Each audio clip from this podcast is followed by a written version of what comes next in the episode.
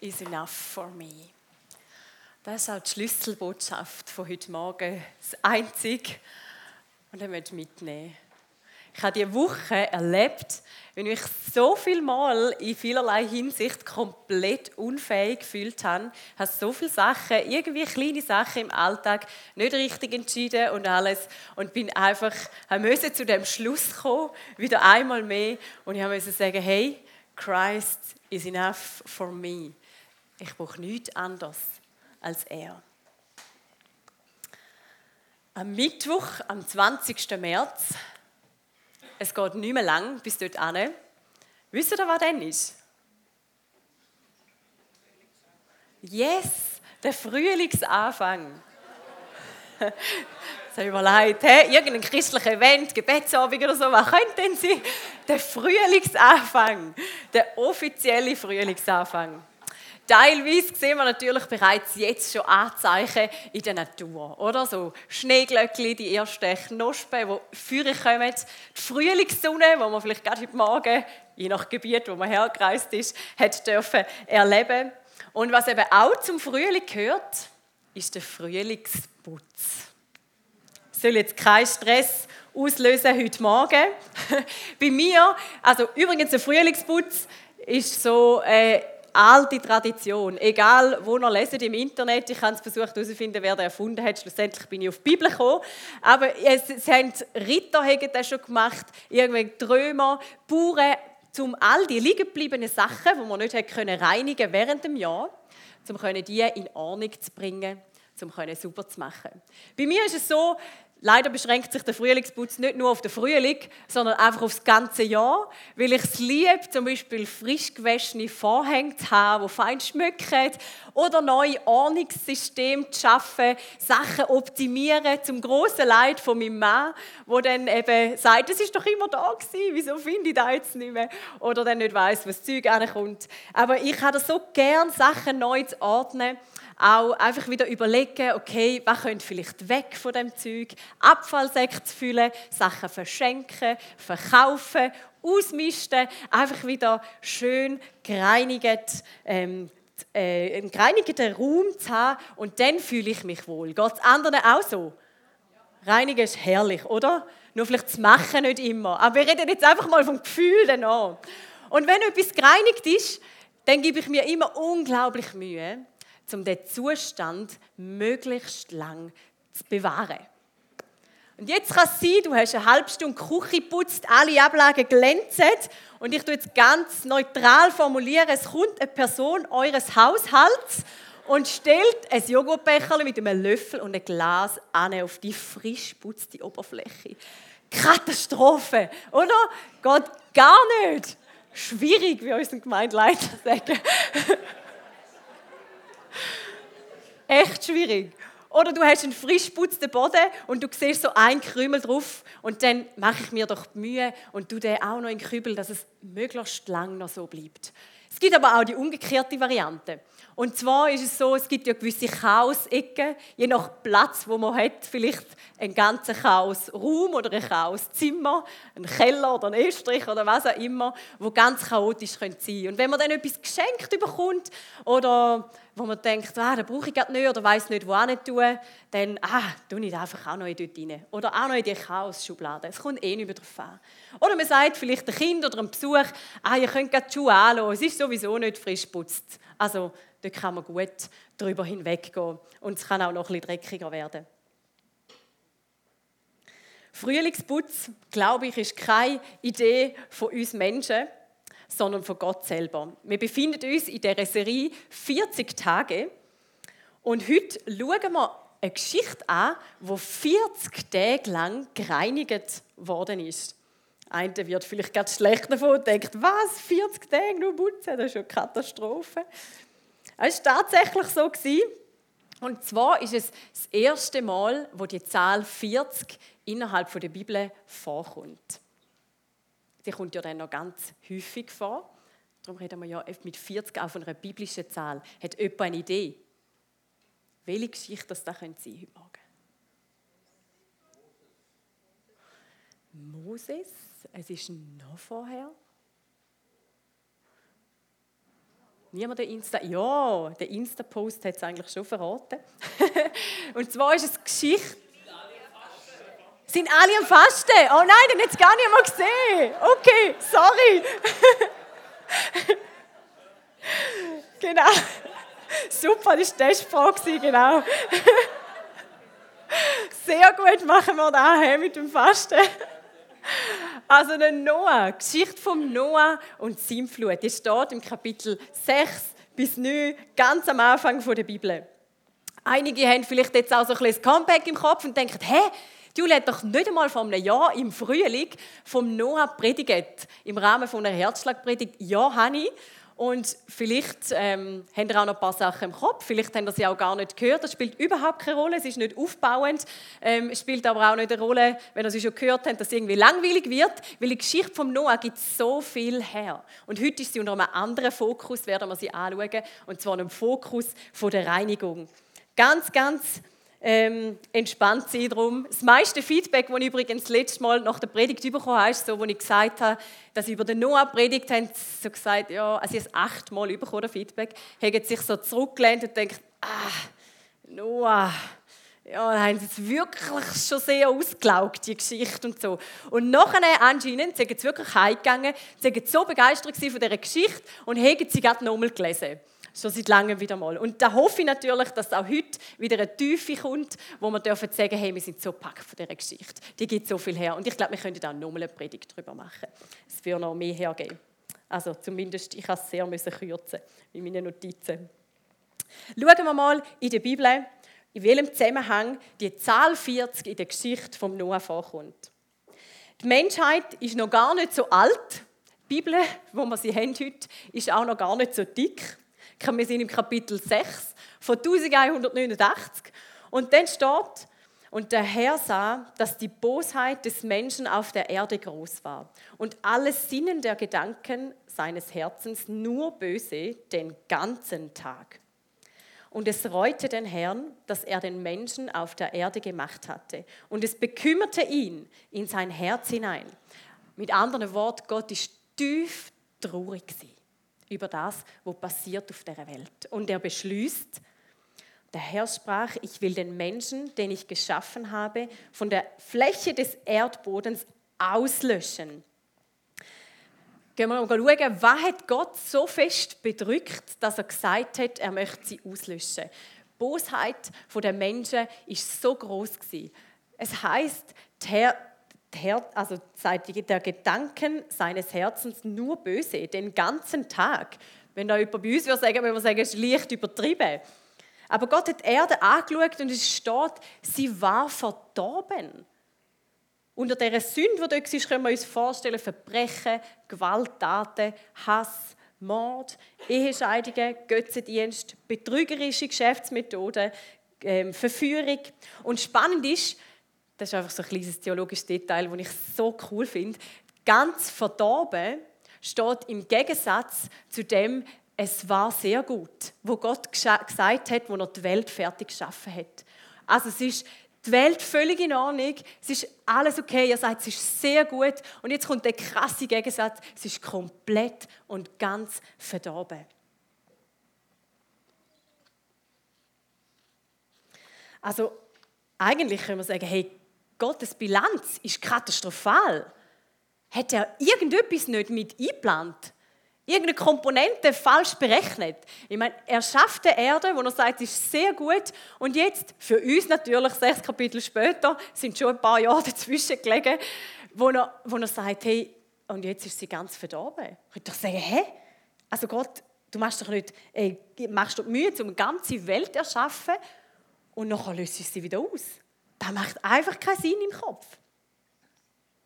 Es gibt einen Film, den ihr in einer Woche dann schauen Und zwar heißt er ähm, Bruce Almighty. Kennt ihr den? Dort spielt ein Fernsehreporter, der das Gefühl hat, er ist absolut unzufrieden mit Gott. Spielt, äh, genau Gott sagt dann, Gott, äh, ich gehe in die Ferien, ist gut, übernimm du mal meinen Job. Und dann ist der Morgan Freeman ist plötzlich Gott und er kommt zu der Erkenntnis, nachdem dass er den stressigen Job muss machen, die Grenze meiner Macht ist die, dass ich den Menschen nicht zwingen kann, mich zu lieben. Das ist das Problem. Und er könnte es ja Gott von seiner Macht her. Aber er macht es nicht, weil es dann nicht mehr echte Liebe wäre. Und das Grenze meiner Macht ist die, dass ich den Menschen nicht zwingen kann, mich zu lieben. Und da sehen wir drum in dem, der Geschichte vom Noah die tiefe Reue, der Schmerz über das, dass seine Geschöpfe nichts mehr mit ihm zu tun haben. Und wir können auch sagen, Gott hat nicht einfach die Menschen ausrotten, weil er denkt, die passen mir nicht mehr, sondern eigentlich hat er das Böse stoppen. Er hat die Menschen ein Stück weit vor sich selber bewahren und er wollte einen Neuanfang machen und den Menschen nochmal eine Chance geben, durch den Noah. Es gibt ein Zitat im Bibelkommentar, wo heißt: Denn um eine weit größere Zukunft retten zu können, musste Gott eine Gegenwart, die in ihrer inneren Loslösung von ihm, also wo losgelöst ist von Gott, ihre gerechte Einstellung zum Nächsten und zur Schöpfung verloren hatte und daher keine Zukunft mehr in sich trug, untergehen lassen. Aus ihrem Gericht konnte alsdann die Auferstehung der Zukunft geboren werden. Ihre hereinbrechende Nacht ermöglichte den Anbruch eines neuen Tages. Und wir sehen das erste Prinzip vom rettenden Gott dort drin. Und zwar, dass eine Schöpfung, sobald sie sich bewusst von Gott abwendet und völlig verdorben ist, nur kann erlöst oder errettet werden durch Tod und Gericht. Sobald eine Schöpfung aufgrund von bewusster Abwendung von Gott völlig verdorben ist, wird ihre Erlösung nur möglich durch Tod und Gericht. Und vielleicht erinnert es uns jetzt so an etwas, eine Geschichte in der Zukunft. Wir werden nämlich heute immer mehr entdecken, wie viele Parallelen die Geschichte vom Noah zu Jesus hat.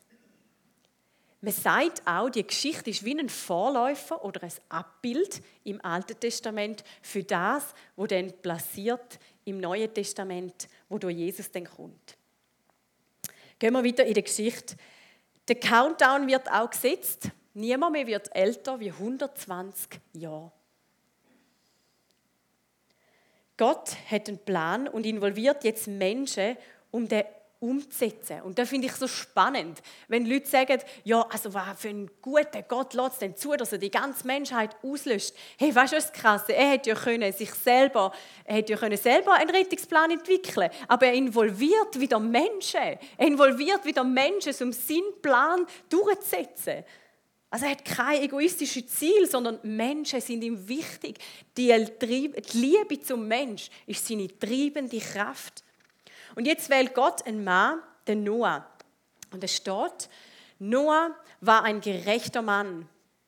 Untadelig war er unter seinen Zeitgenossen. Noah lebte mit Gott. Gerecht ist so gemeint im Sinn von im rechten Verhältnis stehen zu Gott. Das ist eigentlich die Ausführung von dem Wort. Also der Noah ist Gottes Ass im Ärmel Ein echter Freund, der er gewusst hat, mit dem kann ich jetzt den Rettungsplan vollziehen. Und er gibt ihm ein Projekt in Auftrag. Und wir sehen jetzt hier, eingeblendet dann, der Projekttitel heißt Reset. Neustart. Neues Leben. Er will einen Neustart mit den Menschen. Der Auftraggeber, das ist Gott, sagt, hey, ich gebe dir einen Auftrag. Und der Auftrag selber war, bau eine Arche. Und er gibt ihm ganz genaue Angaben, wie das muss sein. Und da hat seine Gründe, weil der Noah das auch nicht hätte können wissen, weil da noch nie gebaut worden ist, so ein riesiges Schiff, und weil es ganz besondere Kriterien müssen standhalten. Nicht die Ästhetik ist wichtig also er hat nicht gesagt, ja, musst du dort noch ein schleifen und so, sondern dass es der tosenden Wellen von der Sintflut mag standhalten, also die Stabilität. Der Grund für das Projekt ist die Sünde der Menschen. Die Erde wird überschwemmt. Und die Methode war von dem Rettungsplan, dass er funktioniert, durch den Glauben vom Noah. Der Noah hat gebaut, obwohl er nicht gesehen hat. Und wir denken manchmal, ja, er hat ja alles genau gewusst, ist ja klar, hat er gebaut. Er hat gewusst, dass der Noah 120 Jahre gebaut hat. 120 Jahre. Dort steht nichts mehr an irgendwie Reden von Gott so, hey Noah, ich glaube dir, ich bleibe dran. Ich glaube, es ist genau das Gegenteil passiert. Es sind nämlich Stimmen, die gesagt haben, vielleicht, der Alte, sorry, der hat einfach nicht mehr alle Tassen im Schrank. Oder es sind Stimmen, die gesagt haben, hey, der zieht seine ganze Familie mit in den Abgrund. Was ist mit dem verkehrt? Oder sie haben gesagt, sorry, der will einfach selber groß rauskommen und glänzen und brillieren. Und darum macht er so ein riesiges Projekt. Oder sie sind vielleicht gekommen und haben gesagt, no, also so etwas ehrlich, das ist komplett unnötig. Oder so ein großes Schiff. Und Gott hat einen Mann gebraucht, der nicht darauf gelost hat, was die anderen gesagt haben. Er hat jemanden gebraucht, wo Gottes Stimme mehr Gewicht gegeben hat, als dem, was sein Umfeld gesagt hat. Es steht im Hebräer 11,7: Durch den Glauben baute Noah eine Arche, um seine Familie vor der Flut zu retten. Er gehorchte Gott, der ihn vor etwas warnte, das noch nicht zu sehen war. Sein Glaube war das Urteil über den Unglauben der übrigen Welt. Er aber wurde Erbe der Gerechtigkeit, die aus dem Glauben kommt. Also er ist gerettet worden. Und manchmal beten wir doch so, Herr, gib mir ein Haus oder gib mir ein Kind. Oder wenn man ein Kind hat, gib mir ein leislige Kind. Oder gib mir Gesundheit, gib mir Geduld, gib mir Freude, schenk mir Ruhe. Gott hat dem Noah kein fertiges Schiff vor die Haustür gestellt. Wir wünschen uns doch da manchmal, dass so ein fertiges Schiff vor unserer Haustür steht. Aber was hat ihm Gott gegeben? Maß und das Rohmaterial. Und dann Gang und Bau. Auch wenn er das können hat, Gott, ich bin überzeugt, wenn er die ganze Welt geschaffen hat, hätte doch er können ein fertiges Schiff einfach tun sagen, so steigt ein. Es gibt ein Zitat, das heißt, gerade indem sich Gott verbirgt, schafft er Raum für den Glauben des Menschen. Und ich glaube, Gott geht es immer darum, zum einen Weg auch mit uns zu gehen. Und wir dürfen niemals seine Souveränität und seine Allmacht einschränken, nur weil er nicht das tut, worum er ihn bittet. Gott ist mächtig, Gott ist souverän. Gott hat es im Griff. Wir werden merken, auch die Flut, es ist ein Rettungsplan. Das heißt, Gott plant Und es da auch wieder vom Bibelkommentar, wo es heißt, so groß nun auch je und je die Katastrophen der Weltgeschichte waren, nie wuchsen sie über die Majestät und Autorität Gottes hinaus, sowohl in ihrem Kommen als auch in ihrem Gehen blieben sie abhängig von Gott und bewegten sich in den Grenzen von Raum und Zeit, die er ihnen zog. Und darum dürfen wir wissen, jede Zeit, wo wir drin leben, eine Zeit der Trauer, eine Zeit, wo stürmt, eine Zeit, wo man den Alltag kaum aushalten, eine Zeit, wo, wo, wo man merkt, hey, ich platze fast innerlich, oder eine Zeit der Angst. Es bewegt sich alles innerhalb von diesen Grenzen von Gott. Und wir dürfen wissen, dass es niemals das überbordet. Wo der Noah 600 Jahre alt war, sind sie aufs Schiff gegangen. Mitsamt den Tier. Und es steht, und der Herr schloss die Tür hinter ihnen zu. Die gleiche Hand, wo die Flut geschickt hat, wo die Quelle von der Tiefe aufbrechen schließt die Tür von dem Schiff zu. Was bedeutet das? Es bedeutet Sicherheit, es bedeutet Rettung, es bedeutet Garantie von Gott selber. Gott tut den Teil, wo der Noah nicht sieht. Er kümmert sich um das, was der Noah von innen von dem Schiff nicht sieht, nämlich die gewaltigsten Mächte, wo kommen und vergeblich an die Tür pochen von dem Schiff, weil Gott am Noah sein Leben behütet, weil er einen Plan hat. Und es es geschah nach sieben Tagen, da kam das Wasser der Flut über die Erde. Und Sintflut übrigens, Sinn heißt immer, überall oder vollständig. Also es hat niemand überlebt. Die ganze Kreatur ist vernichtet worden. Im 600. Lebensjahr Noahs, im zweiten Monat, am 17. Tag, des Monats. An diesem Tag brachen alle Quellen der großen Tiefe auf und die Fenster des Himmels öffneten sich. und der Regen fiel auf die Erde 40 Tage und 40 Nächte. 40 Tage Reinigung, 40 Tage Frühlingsputz von der Erde. Gott schenkt jetzt einen neuen Anfang durch die Katastrophe hindurch, durch den Tod der Welt und die Zerstörung rettet er. Durch Tod und Sterben wächst neues Leben auf der Erde. Und jetzt kommen wir zu dieser Parallele zu Jesus. Es ist auch bei uns so, dass wir sagen können hey, wir sind Sünder. Vielleicht Sachen, die ich aufgezählt habe, vorne im Bereich dieser Sünde, wie die Erde war, kommen uns ganz bekannt vor. Wir auch. Wir hören auch vom Mord, wir hören von von, von Gewalttaten, wir hören von betrügerischen Geschäftsmethoden. Wir haben gerade im Bereich des Digitalen ein großes Potenzial von Leuten, die uns Sachen verkaufen wollen, die da gar nicht wert sind. Oder die uns mit einer E-Mail täuschen wollen, um Geld abknöpfen. Oder was auch immer. Wir Menschen sind immer noch Sünder und machen Fehler. Und da müssen nicht einmal aktive Sachen sein.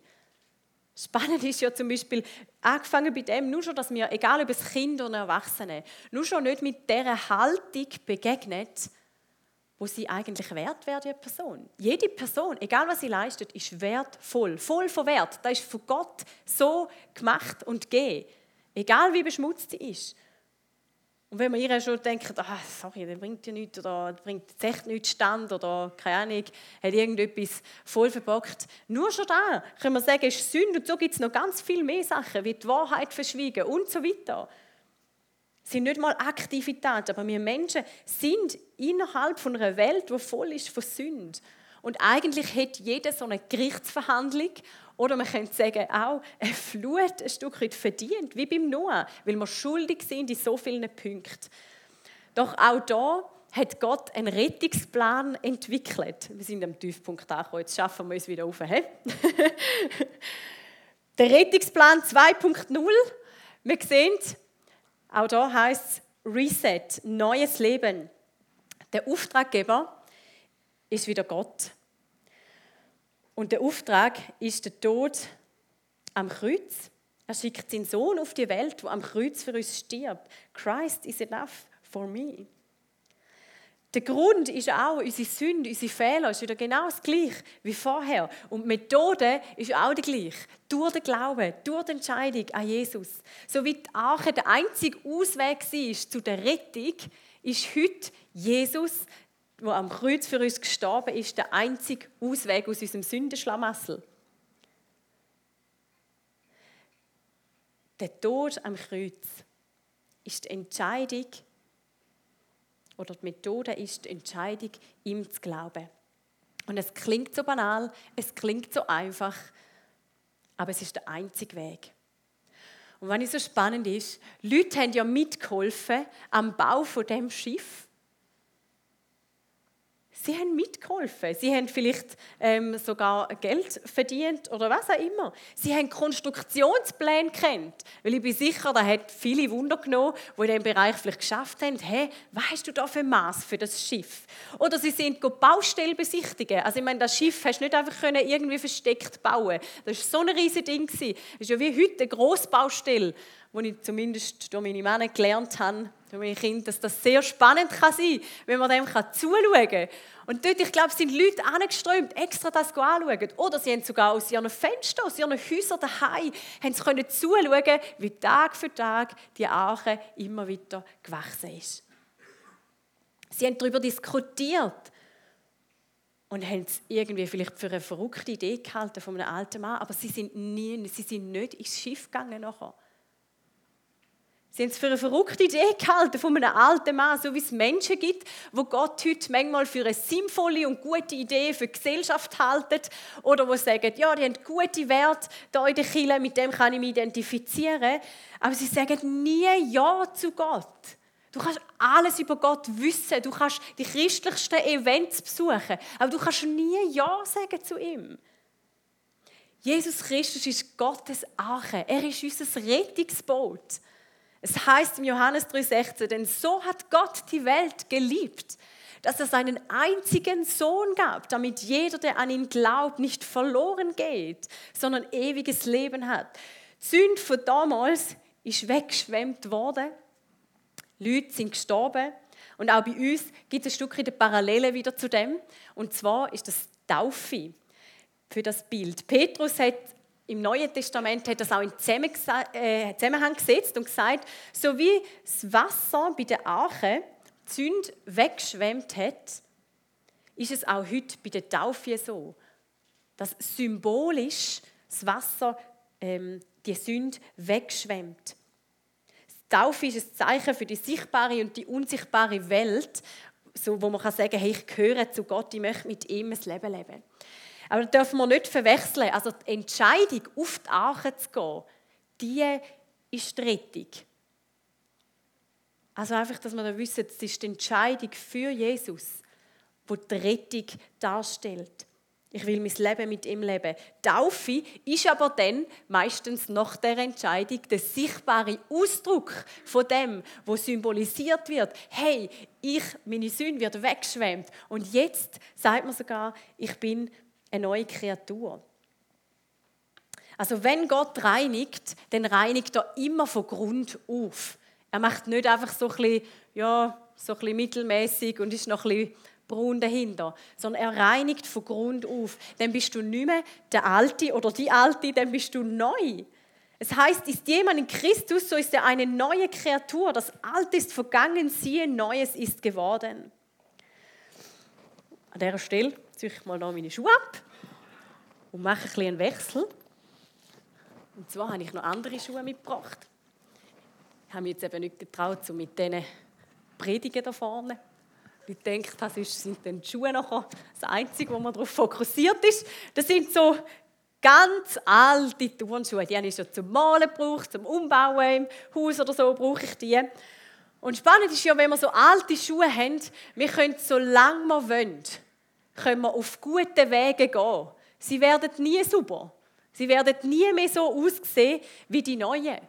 Wir können, solange wir wollen, mit alten Schuhen rumlaufen, auf dem besten Weg, den es gibt. Aber sie werden nicht neu wegen dem. Und wir merken, wir brauchen völlig neue Schuhe. So, jetzt kann ich es schon wieder abziehen. Jetzt dürfen wir das noch ein bisschen anschauen.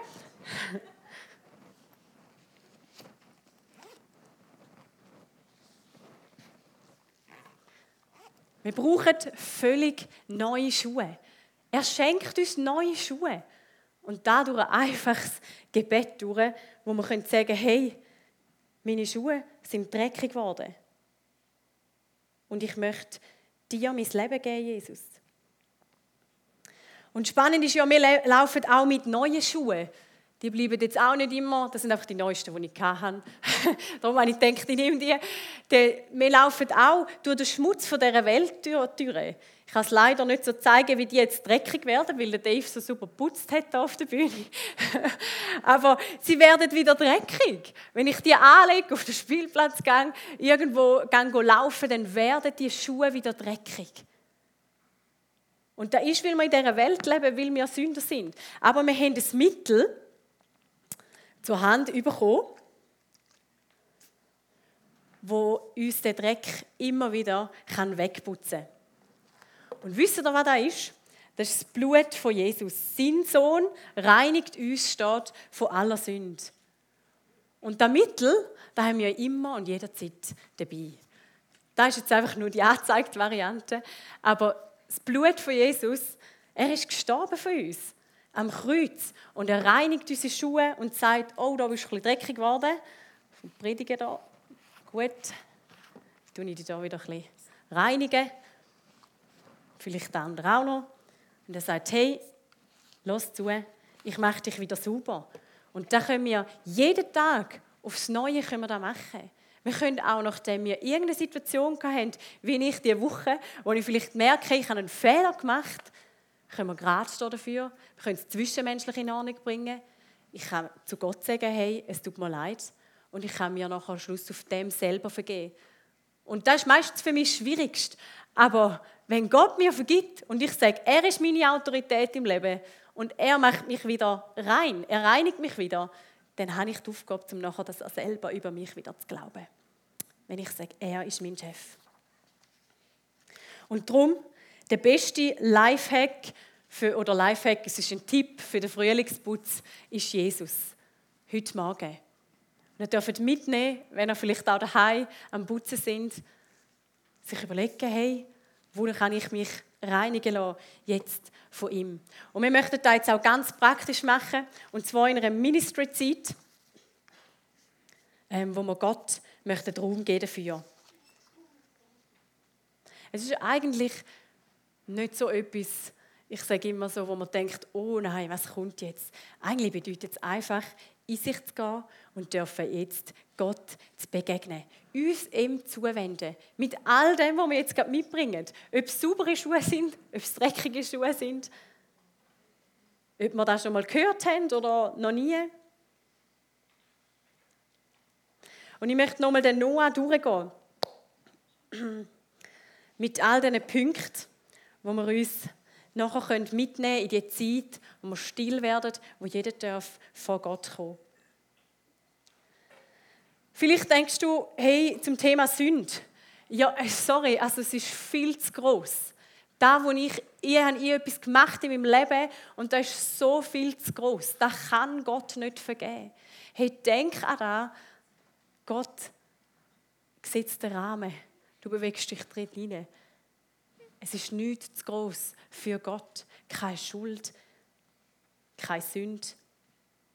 Er hat einen Rettungsplan und der gilt für jeden. Vielleicht haltest du Sünde auch versteckt, weil du denkst, oh Mann, da will ich, dass das niemand weiß. Oder vor allem Gott nicht. Du versteckst es, du fängst es an wie einen abgeschlossenen Raum behandeln, wo du niemandem zeigen willst. Leg es Gott an im ersten Schritt. Weil ich glaube, dass durch die Erlösungstat von Jesus für jeden von uns heute und jetzt ein Neuanfang möglich ist. Lass deine Schuhe reinigen. Lass dir neue Schuhe schenken von Gott. Vielleicht ist das, das erste Mal. Du hast noch nie so ein paar neue Schuhe bekommen. Dass Gott dir symbolisch heute neue Schuhe schenkt. Du kannst ihm das Leben geben.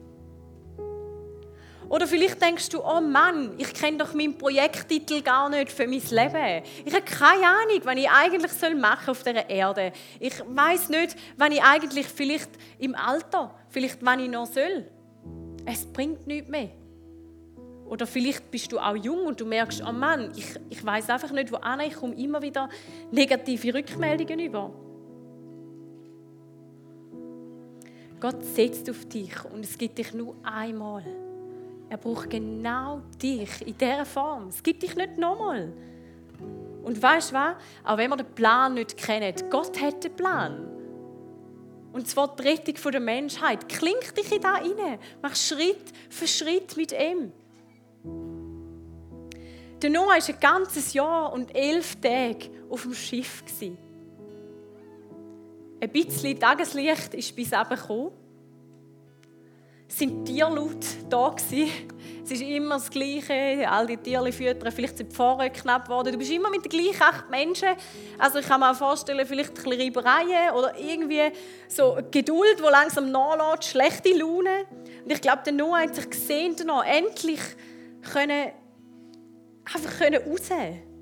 Er hat immer noch warten, er hat ja so viel probiert mit Versuchen, kann ich endlich raus? Er hat einfach Geduld gebraucht. Und manchmal ist es genau das, was wir brauchen. Wir müssen warten, bis die Erde wieder trocken ist. Wir müssen warten, bis wieder Land in Sicht ist, bis die Türen aufgehen und wir wissen, okay, da kann ich durchgehen. Und ich spreche dir zu, wenn du in einer herausfordernden Lebensphase bist, vielleicht deine Umstände auch nicht aushaltest, er wird dir die Tür wieder öffnen. Es werden andere Zeiten kommen. Und es ist immer noch besser, unsere Kämpfe mit Gott zu kämpfen, wie ohne ihn. Er hat einen Plan. Und vielleicht ist es heute Morgen dran, um zu sagen, ich beiß mich fest, wie so ein Pitbull an dir, Gott. Und ich lade dich nicht los, bis du mich segnest. Bis du mir wieder ein neues Land zeigst. Bis du mir die Tür öffnest, wo ich durchgehen kann. Oder du sagst, ich mache heute Morgen einen Frühlingsputz. Wir sind dran, digitale Medien zu fasten. Vielleicht gibt es Apps, die nicht gut tun. Vielleicht gibt es Inhalte, es gibt auch Zeitungen, wo manchmal Bilder drin sind, wo man kann sagen ja, könnte man auch wechseln, vielleicht auf eine andere Zeitung. Oder es gibt ähm, irgendwelche Leute, die du folgst, wo du merkst, ja, ich weiß auch nicht, ähm, könnte ich vielleicht auch nicht mehr folgen. Weil dann zeigt es einem wieder neue Inhalte an. Du kannst dir Zeitlimite setzen, du kannst dein Handy schwarz-weiß machen. Und übrigens, ich bin mega beeindruckt, wie Achtjährige, Zehnjährige, wie Jugendliche ihr Handy komplett für zwei Wochen auf die Seite tun, die Zeit. Finde ich mega beeindruckend. Ähm, von Geschichten, die ich gehört habe und die sagen, sie lesen stattdessen Bibel oder hören Predigen oder was auch immer. Und es geht noch mal eine Woche, wir haben noch mal eine Chance, um so Sachen anzupassen. Vielleicht sind es auch Frühlingsputz-Sachen da, wo du merkst, hey, der Alltag lässt einfach keine Zeit. Ich merke, das ist ein Lebensthema, eine Lebenslüge, irgendetwas da in meinem Herz. Aber ich, ich gehe einfach immer weiter, weil der Alltag lässt es nicht zu. Jetzt hast du den Moment, wo du kannst sagen, jetzt schaue ich an. Jetzt möchte ich den Fokus darauf richten. Und vielleicht hast du auch Taufe, merkst, uh, ich habe mich irgendwie einfach noch nicht getraut oder es ist noch nicht der Moment gekommen oder was auch immer. Unter taufe.lifechurch.ch kannst du dich anmelden für die Taufe im Juni an der Tour. Und dann kannst du dich taufen lassen, dass andere sehen. Und egal wie alt du bist, egal wie lange du schon im Glauben bist und doch eigentlich hättest du den Schritt machen machen. Man fühlt nicht immer etwas, also außer das kalte Wasser. Aber manchmal gibt es es, dass man überwältigt wird und plötzlich sich Sachen anfangen aufräumen und Wunder passieren. Und wisst ihr, was der Unterschied ist? Jetzt höre ich dann auf. Von uns zum Noah. Er, wir denken manchmal in der Bibel, ja, sind so Glaubenshelden, weil wir schon das Ende kennen. Wenn man ihn kennengelernt hätte in diesen 120 Jahren, hätte man vielleicht etwas anderes über ihn gedacht. Aber sein Leben ist jetzt fertig und unseres noch nicht. Wir haben noch die Chance, um ein Leben leben mit Gott, zu meinem Geschichte schreiben. Und wir können sagen, ich weiß nicht, was Zukunft bringt. Bei jedem Einzelnen von uns. Aber wir wissen, wer Zukunft bringt. Wir wissen, dass ein Gott ist, wo alles in der Hand hat, wo allmächtig ist. Und darum möchten wir uns jetzt Gott zuwenden, entweder ganz still. Und ich habe heute Morgen mega fest auf dem Herz, dass wir dem, wo wir fühlen, wo uns innen ist, wo uns vielleicht angesprochen hat, Ausdruck geben mit unserem Körper dass wir anknüllen, wenn wir merken, hey Gott, du bist so groß. Oder dass wir aufstehen, wenn wir sagen, hey, ich preise dich einfach über mein Leben, über meine Stürme, über meine Zeiten, wo es gestürmt hat oder wo es immer noch stürmt. Oder dass wir vielleicht ähm, auf, auch, wir können, können auch sitzen bleiben, wenn ihr nicht könnt knüllen oder die Nachbarschaft vom Platz her da nicht zulässt. Dass wir einfach dem Ausdruck geben, was bei uns ihnen passiert, wo wir Gott möchten bringen möchten. Und dann gibt es die Möglichkeit, dass ihr miteinander könnt beten könnt. Vielleicht sitzt ihr gerade neben jemandem, den ihr kennt oder wo ihr sagt, hey, du siehst sympathisch aus. Wo vielleicht miteinander könnt die Sachen von Gott bringen Oder es wird jetzt auch wirklich ein Gebetsteam geben, da vorne und da und hinten. Und Leute vom Vorstand, Leute vom Pastorenteam, die das dürfen nutzen. Und ich ermutige euch so fest zu dem, einfach Sachen festzumachen. Manchmal gibt es jemanden, dass jemand beten kann, wenn man es selber eben nicht mehr kann. Ich habe das schon so oft gebraucht, als ich selber kein Wort mehr für etwas gefunden habe. Oder habe es erlebt, wenn jemand für mich betet hat, dass eine ganz neue Perspektive auf das gekommen ist, wo ich eigentlich drin bin. Oder mir Sachen zugesprochen worden sind, ich ermutigt worden bin. Oder wenn man sich eben entscheidet für Gott, so einen offiziellen Charakter hat, weil man weiß, okay, der hat es auch noch mitbekommen. Also jetzt wohne ich doch fast. Und darum ermutige ich ganz fest, jetzt die Zeit soll wirklich da sein, jetzt in dem Gottesdienst, um diesen Moment jetzt einfach zu nutzen und es nicht an uns vorbeiziehen lassen und für uns und miteinander zu beten und jetzt uns Gott zuwenden. Ich möchte noch beten. Herr, wir strecken uns einfach alles, was wir haben und sind, jetzt dir an. Und wir wenden uns dir zu. Herr, und ich bitte dich, dass du um so eine reinigende Kraft, die jetzt über uns kommt, über unsere Sünden, über unsere Fehler, über unsere Kille, über das, was wir, ähm, wo an uns getragen wird, Herr, dass so wirklich so eine Kraft, so eine Flut von der Reinigung jetzt darf kommen. Und Herr, in deiner Gegenwart finden wir Trost, finden wir Heilig, finden wir Ruhe. In deiner Gegenwart finden wir alles, was wir brauchen. Herr, und ich bitte dich auch um Sorgen, um Ängste, um Nöte, die da sind, dass du uns hilfst, dass du uns unterstützt, Herr dass Sachen, die wir heute erbitten, dürfen morgen ganz praktisch zu sehen sein. Herr, dass Sachen, die uns, uns innen jetzt, wo wir dir erbitten, Herr, dass sich dürfen nachhaltig verändern, Herr. Ich möchte dir Danke sagen für das, dass dir keine Grenzen gesetzt sind in dem Spektrum inne, dass du uns kannst segnen mit all dem, was wir brauchen und Herr, dass du uns so gut kennst, dass du jeden gemacht hast voll Wert und jeden liebst, weil er dein Geschöpf ist, egal wo er sich befindet in der Sündenskala. Herr, möchte dir Danke sagen, dass deine Liebe unabhängig ist von dem. Dass du über Fehler aus kannst lieben. Und dass du uns ganz und gar liebst als deine Geschöpfe, so wie wir gemacht sind. Und Herr, ich lege dir jetzt wirklich die Zeit an, die Ministry-Zeit, dass wir dürfen, ähm, dass dort, wo es halt nötig ist, um mit dem Stemmmeißel zu kommen, dass du aufbrichst, Herr. Es dürfen Sachen, trockene Boden, die schon lange nicht mehr gegossen worden sind, dürfen genährt werden, dürfen gegossen werden, Herr. In deinem Namen, dass wirklich dürfen dort Sachen durchbrechen, es heute Morgen dran ist. Danke dir viel, viel mal, dass du ein lebendiger Gott bist. Amen.